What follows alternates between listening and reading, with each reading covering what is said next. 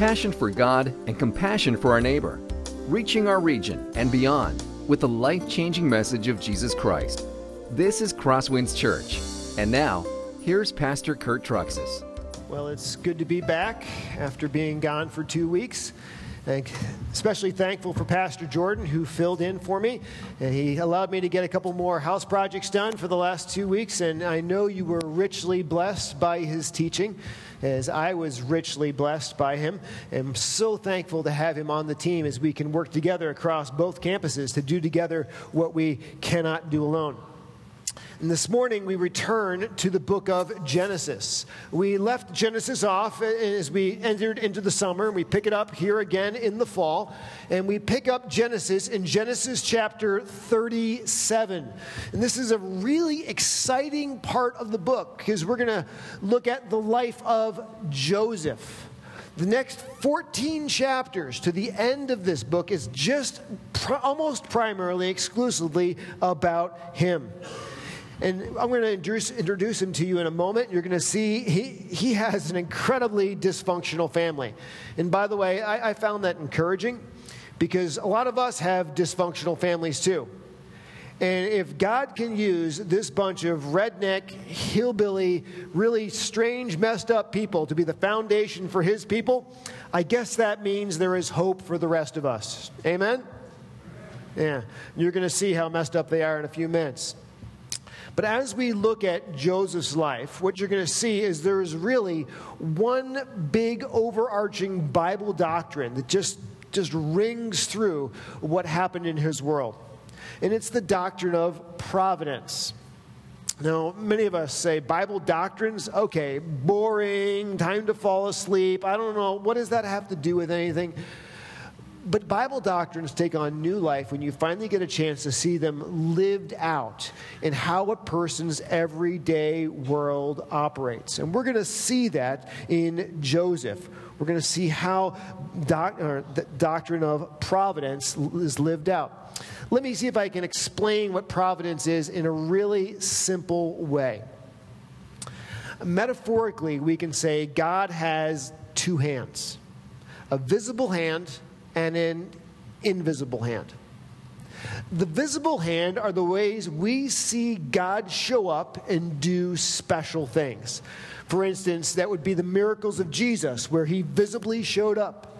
That would be the plagues during the Exodus, visibly showed up. That would be him speaking to the prophets, giving us God's word, so they would be able to say, Thus saith the Lord. This is literally what God broke into this world and told me.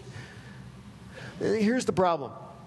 Why God does show up with his visible hand, for most of us, that doesn't happen in our life. We haven't seen miracles. God hasn't spoke to us directly. And so we wonder, God, where are you? Are you ever involved in our everyday world? And the answer is yes. He's actively involved in our world, but he's using his other hand, his invisible hand. God providentially determined where you would be born. God providentially determined who your parents would be. God providentially determined the people that He would bring into your life. God providentially gave you different gifts and different talents so you can play different roles in His body and in this world. God was actively involved in your life behind the scenes, putting you together, leading you, and bringing you to exactly where He wants you to be to do exactly what He wants you to do.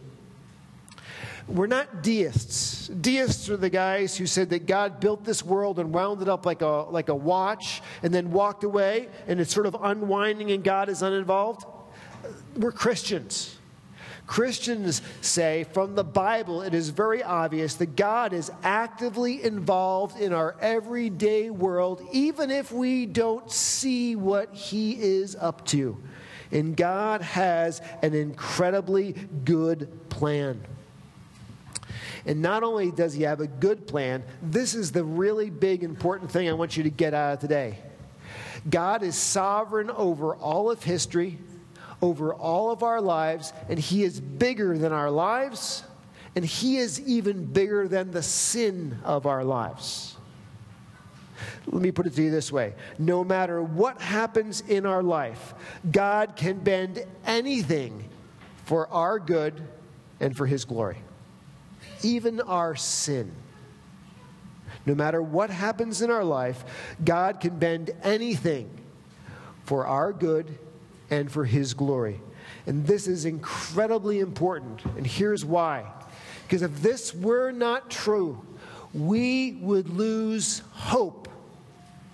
We would get into really bad situations where we have been sinned against, where we have sinned in a really bad, messed up way, and we would just lose hope and say, now there's nothing good that can come of this. But we don't lose hope. We don't look at our situations. We look at our God who is bigger than our situation. A God who is able to take no matter what has been done to us and what has been done by us, and He can take and He can turn the whole thing around for His good, for our good and His glory, and so we don't lose hope. We're going to see this lived out in the life of Joseph over the next 14 chapters. And this is such an incredibly important truth that we need to have anchored into our lives every day. Otherwise, you're not going to make it in life because it's hard. True? Well, let let's just dive in. Let me introduce you to Joseph and his incredibly dysfunctional family. Uh, let's begin with Genesis 37. Let's look at the first two verses. Now Jacob lived in the land of his father's sojournings, in the land of Canaan. These are the generations of Jacob. Joseph, being 17 years old, was pasturing the flock with his brothers. He was a boy with the sons of Bilhah and Zilpah, his father's wives. And Joseph brought a bad report of them. When we pick up this story, uh, Joseph is 17 years old. Two years before this, when he was age 15, his mother, Rachel, died. Now, I told you this was a dysfunctional family. You need to realize, as we catch up in the story, that Jacob, his dad, actually had four wives. By the way, men, if you come into church and you bring your four wives with you, we do not recommend this. You will go through church discipline on this one. Uh, how did Jacob end up with four wives? Here's the deal he actually only wanted one, that was the game plan. He ended up serving uh, Laban for seven years to get one wife, but he got tricked into actually marrying two wives. Not a good thing. Not only that, but when these wives were having kids and they started to realize as they were suffering from infertility, what they did is they gave their maidservants, Bilhah and Zilpah, to Jacob to be additional wives. So the guy ends up with four wives and he is extremely bald. Not naturally, but because he pulled his hair out. That's sort of essentially what happens. Now, Joseph is the only adult age son of Rachel. Rachel was Jacob's favorite wife. It's the one he wanted, the only one he wanted.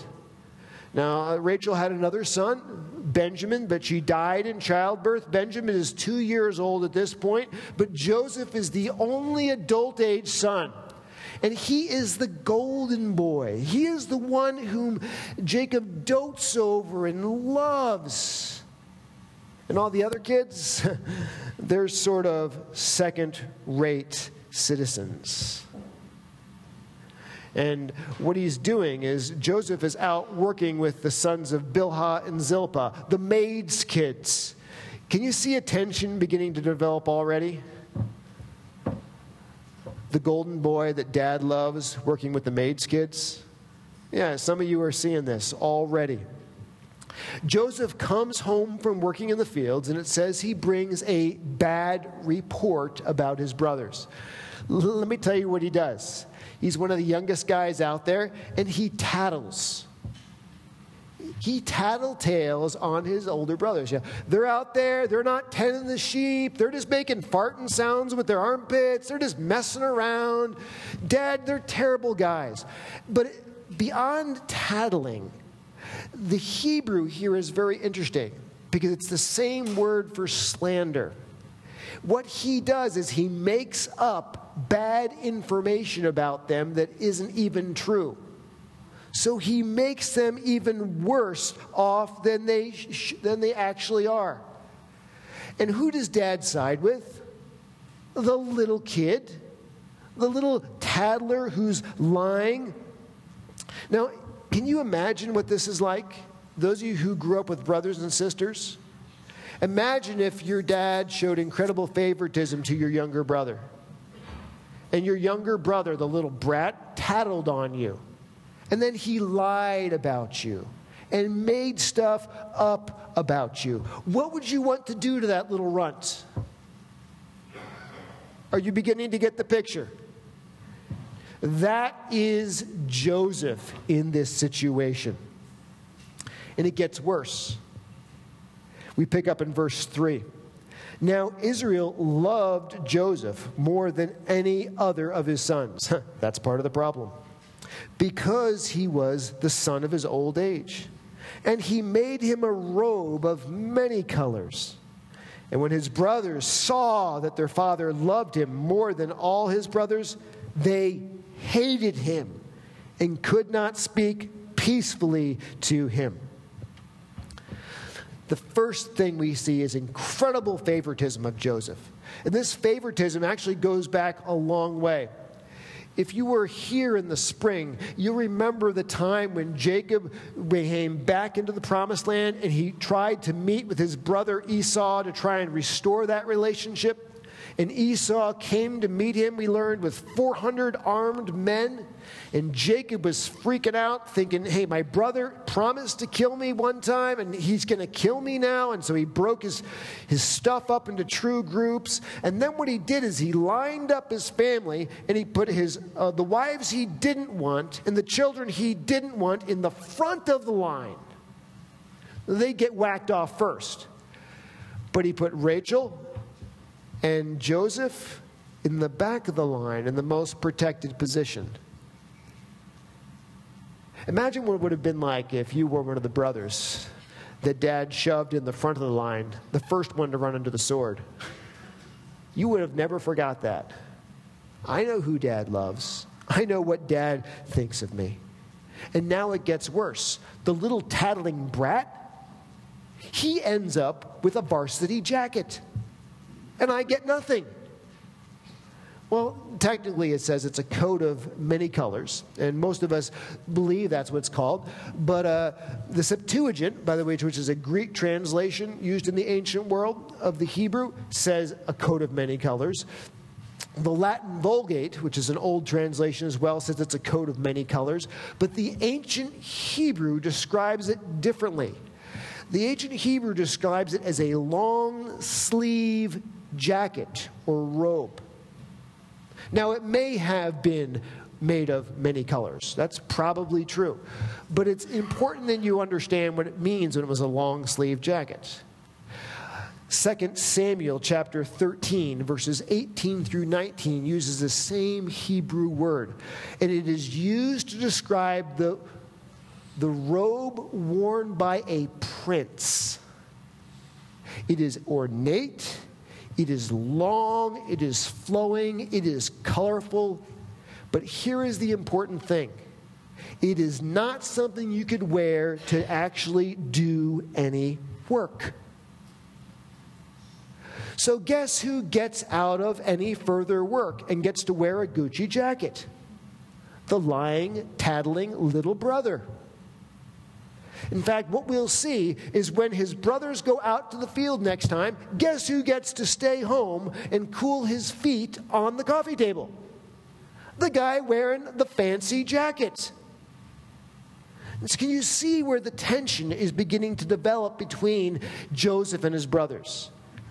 Are you beginning to get a picture of Joseph's character at this point?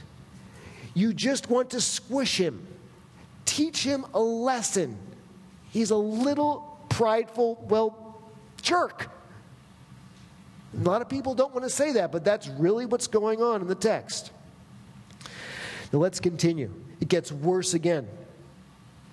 Now Joseph had a dream, and he told it to his brothers, and they hated him even more. He said to them, Hear this dream that I have dreamed. Behold, we were binding sheaves in the field. And behold, my sheaf arose and stood upright. And behold, your sheaves gathered around it and bowed down to my sheaf. His brothers said to him, Are you indeed to reign over us? Or are you indeed to rule over us? So they hated him even more for his dreams and for his words. Then he dreamed another dream. And behold, and he told it to his brothers and said, Behold, I dreamed another dream. Behold, the sun, the moon, and eleven stars were bowing down to me. But When he told it to his father and to his brothers, his father rebuked him and said, What is this dream that you have dreamed? Shall I and your mother and your brothers indeed come to bow ourselves to the ground before you? And his brothers were jealous of him. And his father kept this in mind. So the two dreams, real simple. Number one, you get the, the sheaves, which are bundles of grain. Joseph stands up, and everybody else is in the family, or the brothers bows down. And he says, You know, I'm essentially going to rule over your guys, which it looks that way because he already has the, the varsity jacket. He stays home, he doesn't go to work. He's been promoted to management at age 17. Now, the sun, moon, and 11 stars means the entire family is going to bow to him. Now, here's what uh, I was thinking about as I studied. You know, even if you have these kind of dreams, you should probably keep them to yourself. These are not the dreams you should be sharing at the family dinner table to your brothers and to your parents. It's like poking a stick in their eye. I mean, it does not go over well. Now, I think you're beginning to see what Joseph's character is like. Prideful, terrible brat is what he is. And he tells it to his brothers. Now, you need to understand is Joseph gifted? Yes. Is he talented? Very. Is he smart? Most definitely. But as you and I know, one of the worst things that exist on this planet is somebody who's gifted, talented, and smart, but prideful and stuck on themselves. That is Joseph. This would be like a, a, a, football player who comes in as a freshman, and all of a sudden he's a really good quarterback, and he leads the varsity team to his, the state finals as a freshman quarterback leading seniors. And he comes out of that, and he's thinking he's God's gift to the world. Or this would be essentially a young entrepreneur who does extremely well in business and may have money coming in hand over foot. And how do they look at everybody after that? Like, what's wrong with you? Life is easy. These kind of people becomes the absolute worst people to work for. They're toxic. They're, they're poisonous. They're painful. And what we are going to see is that the only way to cure people of this, quite honestly, is they need a stiff dose of humility. They need to be broken. They need to be broken deeply in a way that touches them so deeply that their very fabric of how they see themselves and operate is changed. And this is a, what's about to happen to Joseph in his life.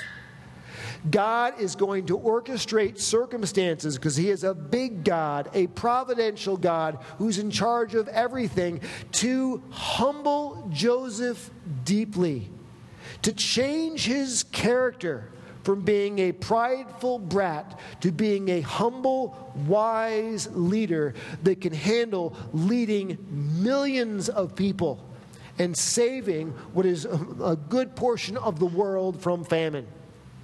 And if Joseph doesn't go through these hard times, he is going to be the worst kind of guy to work for. Now, I say this to speak to you Because many of us in this room have gone through some incredibly difficult times in life. You say, God, what are you up to? Why did I lose my job? Why did my marriage fall apart? Why did the bottom fall out from under my world? You need to know that God is large and in charge of all things. And He even uses those tough times for good reasons and has good purposes in them. He uses those times to change our character, to make us better, more compassionate bosses, to make us more gracious and gentle and loving mothers and wives, to make us kinder and gentler and more loving husbands and if we had everything in our life go smoothly, we would be just like Joseph at 17 years old. And that's the honest truth. The story continues. Now his brothers went to pasture their father's flock near Shechem. And Israel said to Joseph, Are not your brothers pasturing the flock at Shechem? Come, I will send to you send you to them. And he said to him, Here I am. So he said to him, Go now and see if it is well with your brothers and with the flock, and bring me word. So he sent him to the val- from the valley of Hebron, and he came to Shechem. Notice what's happened here is that uh, the brothers have gone to work. They've gone off to pasture and shepherd the flocks. But here's the interesting point where was Joseph? At home, because he successfully was able to get out of work. But where did the brothers have to go to pasture the flocks? They went to the area of Shechem. Now, that may not ring a bell for you, but if you've been around from the spring, it should ring a bell remember that Jacob and his family lived for a while in Shechem. And they had a sister named Dinah who went to the city of Shechem. And she was date raped in Shechem. And two of the brothers, Simeon and Levi, were so torqued about it, they killed every single male in the city of Shechem. So, what's happened is most likely there's no grass in the area of Hebron. So they brought the flocks to the area of Shechem where they still own land in hopes of finding pasture for their sheep. But Jacob is incredibly worried about his sons going back to this area because nobody likes them in Shechem because they're mass murderers. He's worried about them getting bumped off. So he decides to send Joseph to go check on them. Interestingly, I think as I'm reading in the text here, this is my opinion, I don't think it's just check on them, but it's like bring me a report and tattle some more and see if they're goofing off. I know you'll tell me at least what I think is the truth. Shechem, by the way, is 50 miles away from home. 50 miles north is a long way to go. This is what happens when he arrives there. And a man found him wandering in the fields. And the man asked him, What are you seeking? Well, I'm seeking my brothers, he said. Tell me, please, where they are pasturing the flock. And the man said, Well, they have gone away, for I heard them say, Let's go to Dothan. So Joseph went after his brothers and found them at Dothan. Interesting. There's a man who just happens to overhear that the brothers went further north, 14 miles further north. And so now what we have is Joseph is going to be 64 miles away from home, which is a long way away from the protective covering of his father. The story continues. And they saw him from afar. And before he came near to them, they conspired against him to kill him. They said to one another, Here comes this dreamer. Come now, let us kill him and throw him into one of the pits. Then we will say that a fierce animal has devoured him. We will see what will become of his dreams. But Reuben heard it, and he rescued him out of their hands. saying, Let us not take his life. And Reuben said to them, Shed no blood. Throw him into this pit here in the wilderness, but do not lay a hand on him, that he might rescue him out of their hand to restore him to his father. So when Joseph came to his brothers, they stripped him of his robe, the robe of many colors that he wore, and they took him and threw him into a pit. The pit was empty, there was no water in it. Then they sat down to eat.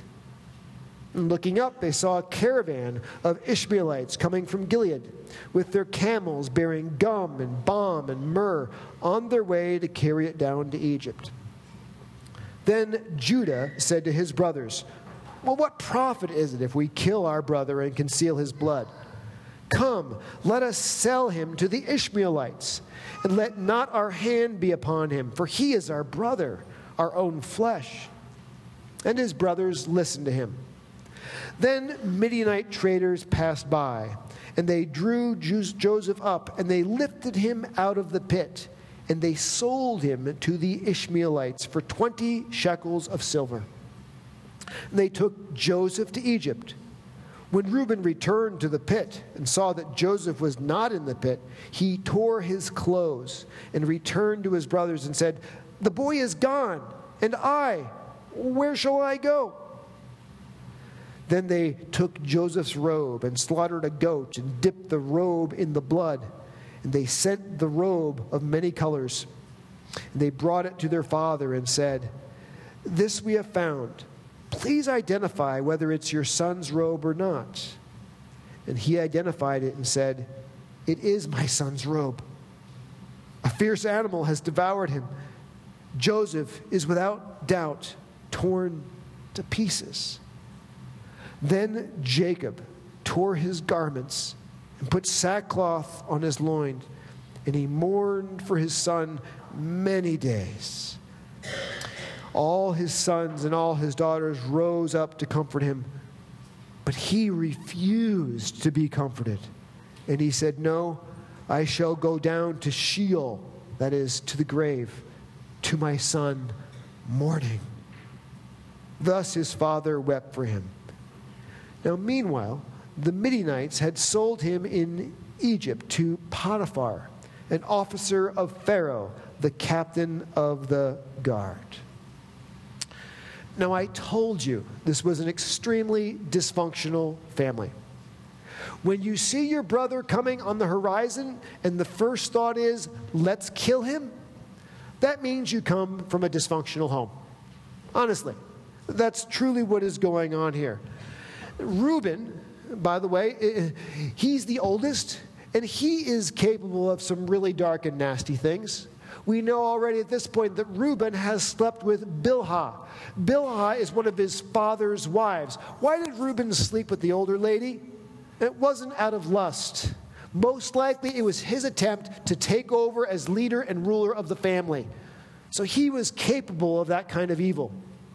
Simeon and Levi, these are the two guys who mass murdered all the males in Shechem. So killing is not a problem for them, even human beings. These guys are totally capable of this. Thankfully, Reuben steps in and saves them. And he says, Let's throw him into one of these pits. Interesting background here. Dothan in Hebrew literally means two pits or two cisterns. And what we know about this area was it was rock, and there were two massive cisterns dug out in the rock to collect rainwater. What they looked like, they had a small opening, they looked like Coke bottles. You know how Coke bottle gets skinny at the top, then wider underneath and goes down? Uh, these cisterns, at least one of them we know, went 20 feet below ground. There, if you put somebody in there, there is no way to get out because you couldn't touch the walls and you had 20 feet above you. So, most likely, these guys had been looking for pasture, which is why they went to Shechem. They didn't find it. So they went to Dothan, 14 miles north, looking for water in these cisterns, which turned out to be dry. So when they couldn't get water out of the cisterns, they decided, let's throw Joseph into the cistern. And that'll be where he will die of starvation and exposure, and no one will hear from him. It says they stripped him, by the way, of his robe. And this is a very interesting term because the word stripped is used of uh, skinning an animal. You guys are hunters, you know what it's like to skin an animal and how you tear and pull at that flesh. This is the way his brothers treated him. When he came to his robe, they literally tore and ripped the clothing off his body. No love for this brother. And then they threw him into the pit. Now, Reuben, I, I, don't know, for some reason, at just the right time, he walked away. Maybe he was doing a potty break. We don't know what it was. But at just the right time after that, what happened was a caravan of Ishmaelites come by on their way to sell goods to Egypt. Now, this is where it gets interesting. Dothan is a city that is on the trading caravan route that goes down to Egypt. And Judah has the idea let's not kill him, let's make money with him. Let's sell him into slavery. But here's where it gets even worse. All of the brothers agree to lie. They agree to keep a lie to their father about what they did with Joseph for the next 20 years. Those of you with kids, you ever walked around the mall with your kids and all of a sudden your kid gets away and you lose your child in the mall? You know that sense of panic that comes over you in that moment when you don't know where your child is? Take that and multiply it by a thousand. That is the panic that comes over Jacob when he realizes Joseph is gone. Typical mourning in uh, the Bible lasts for a week. When Moses died, Israel mourned a month for him. Jacob, he mourns for Joseph for 20 years. And these guys, they agree to keep that lie for 20 years, the whole time they know where they sent Joseph. That is evil. I told you these guys were dark and a dysfunctional family. Now, I have a few minutes left. Let me take and give you applications out of this. I want to just focus in on one key, very important area from his life, and that is the doctrine of providence. Let me give you two points out of it. Number one, providence means God is fully in control of life even when it feels out of control. Isn't that true? Did you notice all the little coincidences in this story? That we would call them coincidences, but from God's perspective, they were really His invisible hand lining things up. The drought in the area of Hebron that meant the brothers had to go to Shechem, that was lined up by God. The, the concern in Jacob's heart, which sent Joseph after them, was lined up by God. The man in the field who just happened to hear where the brothers were going and happened to run across Joseph when he was looking for them. Coincidence? Or the invisible hand of God lining things up? When Joseph gets to Dothan, what happens? The brothers want to kill him. But Reuben was there by the providential hand of God to save his life. Dothan just happens to be on the caravan route going to Egypt. Interestingly, we know those caravans would pass by every few days to every few weeks, but they happened to be there at just the right time when the brothers were most filled with hatred. And Reuben had gone to take a little break, so he wasn't there to save them. All this worked together the invisible hand of God to begin the process of humbling and breaking an incredibly prideful and gifted young man.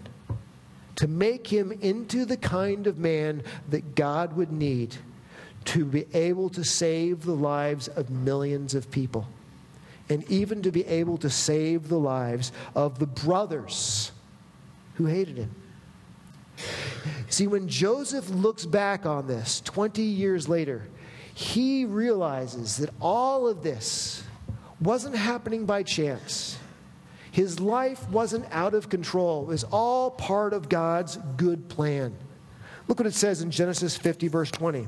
As for you, you meant this for evil against me, but God meant it for good, to bring it about that many people should be kept alive as they are today. Here's where I want you to connect. When this was all happening to Joseph, do you think he felt like life was completely out of control? Can't you picture him crying? Can't you picture him saying, God, I had a jacket. God, I, dad loved me. I was starting to be in management. God, I had dreams that I was going to be the ruler in charge of everything. And now I have an iron collar around my neck. I have shackles around my hands and my feet. My brothers are laughing. I'm a slave. God, this is so out of control. It wasn't out of control. The sovereign, providential God of history had it all under control, and he was doing what is good and great with it. There's another uh, time in the Bible where Dothan is talked about.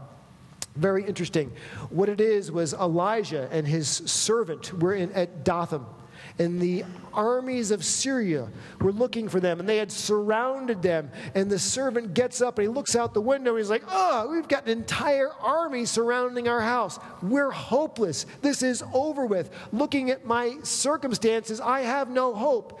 And what Elijah does is he prays.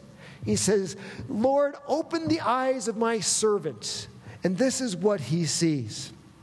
Then Elijah prayed and said, Oh Lord, please open his eyes that he may see. So the Lord opened the eyes of the young man, and he saw, and behold, the mountains were full of horses and chariots of fire all around Elijah. Nothing was going to happen to Elijah that day besides what God had already ordained. Because God's angelic army was there to protect him. And I think that if God had opened Joseph's eyes that day, he would have seen those very same angelic armies of fire surrounding him. So his brothers could only go so far and no farther when it came to wanting to kill him. God put Reuben providentially there to save him. You see, when it looks like life is out of control, it's not. The God of history has um, his hand over our lives, and he will use even hard times, even the sinful things that are done to us for our good and for his glory. This includes when your business falls apart, when you're diagnosed with cancer, when your spouse leaves you, when you lose a job. God has it all under control. God has a good purpose in those hard times of pain and suffering. And he uses those times to turn us into the kind of men and women who rely on God more and have greater confidence in what God can do. It may take us 20 years like it took for Joseph to be able to look back and say, Ah, now, God, now I see what you were up to. We may never be able to look back and say, God, now I understand what you were up to with all this pain you allowed into my life. But I'll tell you what, someday when you stand in front of God in heaven and you get a chance to see that panoramic picture of how God is using you as a Christian, what you will understand and say is, God, your plan was good. God, I wouldn't have done it any better. Truly, you are wise, and now I see the role you gave me to play and why you allowed these hard things into my life at that time. God has it all under control. Secondly, providence means we don't lose hope. No matter what hits you, we don't give up, we don't give in. God is large and in charge. First point we don't lose hope no matter how much people sin against us. Who here has been sinned against greatly this morning? I know some people in this room were raped. I know others in this room have incredible emotional scars. I know other women in this room who have been abused and terribly treated by men. I know others in this room who has had spouses cheat on them. And many of you feel like if you can connect with anybody in this story, you can connect with Joseph. Because Joseph had all kinds of terrible things done to him. For the next 20 years, he will be consistently abused. He will either be a slave or in a dungeon from the age of 17 until he's in his 40s. And technically, what did he do to deserve it? Nothing. Abused again and again through no fault of his own. And how does he make it through? Let me tell you. How does he not end up in self pity and despondency? Here is what he does he has confidence in the great and providential God of history. That even though his life is a mess and through no fault of his own, he can keep going because where is God? God is on his throne. God is bigger than history, and he can take all of the junk that has been done to him and use it for his good and God's glory. And in the end of the day, God guarantees He will do that for us. That is why Romans 8:28 is such an important verse that if you are a Christian, you must have committed to your memory. It says this, and we know that for those who love God, all things work together for good for those who are called according to his purpose. That if you are a Christian, no matter what pain, what trial, what suffering is in your life this morning, God promises to use it for your good and for his glory. And we need that hope to make it through when life gets hard and people abuse us and mistreat us. Amen? Next thing we don't lose hope no matter how great our sin. You know, some of you don't identify with Joseph. Some of you identify with the brothers. Maybe you haven't been sinned against greatly, but you have sinned greatly. Maybe you were the one that was unfaithful to your spouse. You were the one that's become an addict. You are the one that has done incredible evil to your family. You are the one that has broken trust with those that love you. And I have to tell you, you cannot go back. You cannot change it. The trust is broken. But here is the incredible good news I have for you why you can't change what you have done.